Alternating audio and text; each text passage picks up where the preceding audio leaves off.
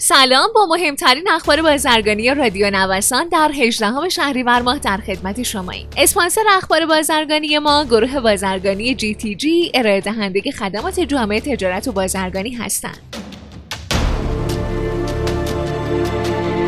آخرین آمار بازگشت ارز صادرکنندگان اعلام شد. ارزیابی های بخش خصوصی نشان میده حدود 15 هزار نفر هیچ ارزی به کشور باز نگردوندن اما تنها 5 هزار نفر از این افراد دارای کارت های بازرگانی هستند و حدود 10 هزار نفر بدون کارت بازرگانی و از طرق دیگه مثل کارت های پیلهوری و مرزنشینی و روش های متداول در بازارچه های مرزی اقدام به صادرات کردند. بر این اساس یک سوم ارزهای بازنگشته به کشور هم متعلق به همین گروه از صادرکنندگان که فاقد کارت های بازرگانی هستند.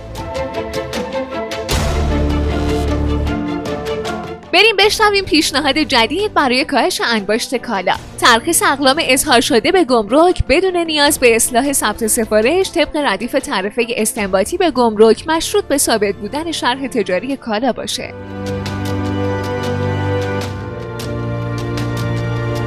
به گفته سرپرست وزارت سمت از 41 میلیارد دلار صادرات حدود 10 میلیارد دلار یعنی 25 درصد به معادن و صنایع معدنی مربوط میشه.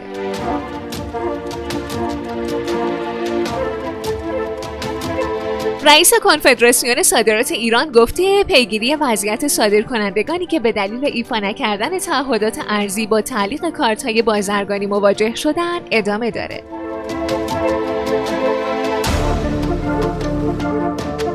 رئیس اتحادیه صادرکنندگان زعفران با بیان اینکه تفاوت قیمت ارز نیما با بازار آزاد از یک سو و الزام صادرکنندگان به عرضه ارز در سامانه نیما سبب تفاوت قیمت دو تا چهار هزار تومانی نرخ و ضرر دو تا چهار میلیون تومانی صادرکننده در هر کیلوگرم شده گفته در این حال قاچاقچی با قیمتی ارزانتر زعفران را از بازار خریداری می‌کنه و نیازی به بازگشت ارز هم نداره.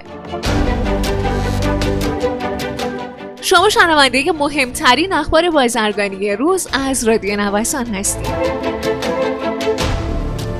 ممنوعیت ثبت سفارش مزد درد سرساز شد. رئیس اتحادیه بارفروشان گفته اگه ثبت سفارش مزد آزاد نشه بنابر پیش بینی های قبلی افزایش قیمت مزد در بازار ادامه دار خواهد شد و نرخ مزد به بالای 20 هزار تومان در میدان مرکزی میوه و تره بار می‌رسه.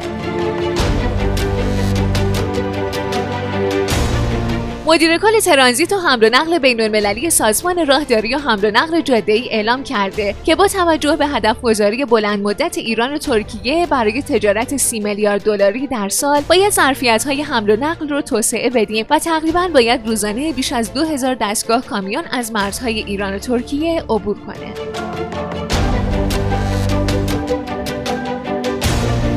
به گفته که رئیس اتاق مشترک بازرگانی ایران و چین چین اجازه پهلوگیری شش کشتی ایرانی رو در بنادر اصلی خودش نداده و الان پس از دو ماه و نیم مذاکره بالاخره دو کشور به توافق رسیدن. تا برای تداوم فعالیت های تجاری کالاهای صادراتی این کشتی ها در یک سری از بنادر فرعی چین تخلیه بشه.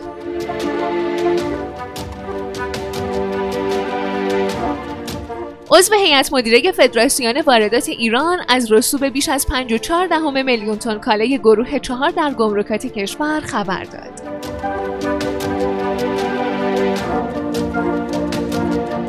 وزیر نیرو موافقتنامه کشورمون با کشورهای عضو اتحادیه اوراسیا رو موقتی خونده و گفته تنها یک سال فرصت داریم تا با کمک تمام بخشهای کشورمون برای الحاق دائم این توافق تلاش کنیم.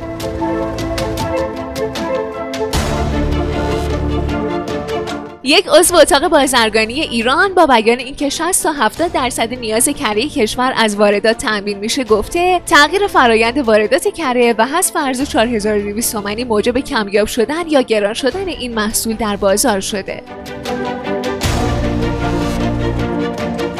خیلی ممنونم که امروز هم با مهمترین اخبار بازرگانی همراه ما بودین. مجددا از حامی اخبار بازرگانی ما گروه بازرگانی جی تی جی تشکر می‌کنم. مجموعه جی تی جی رو می‌تونید از gtg.ir دنبال کنید.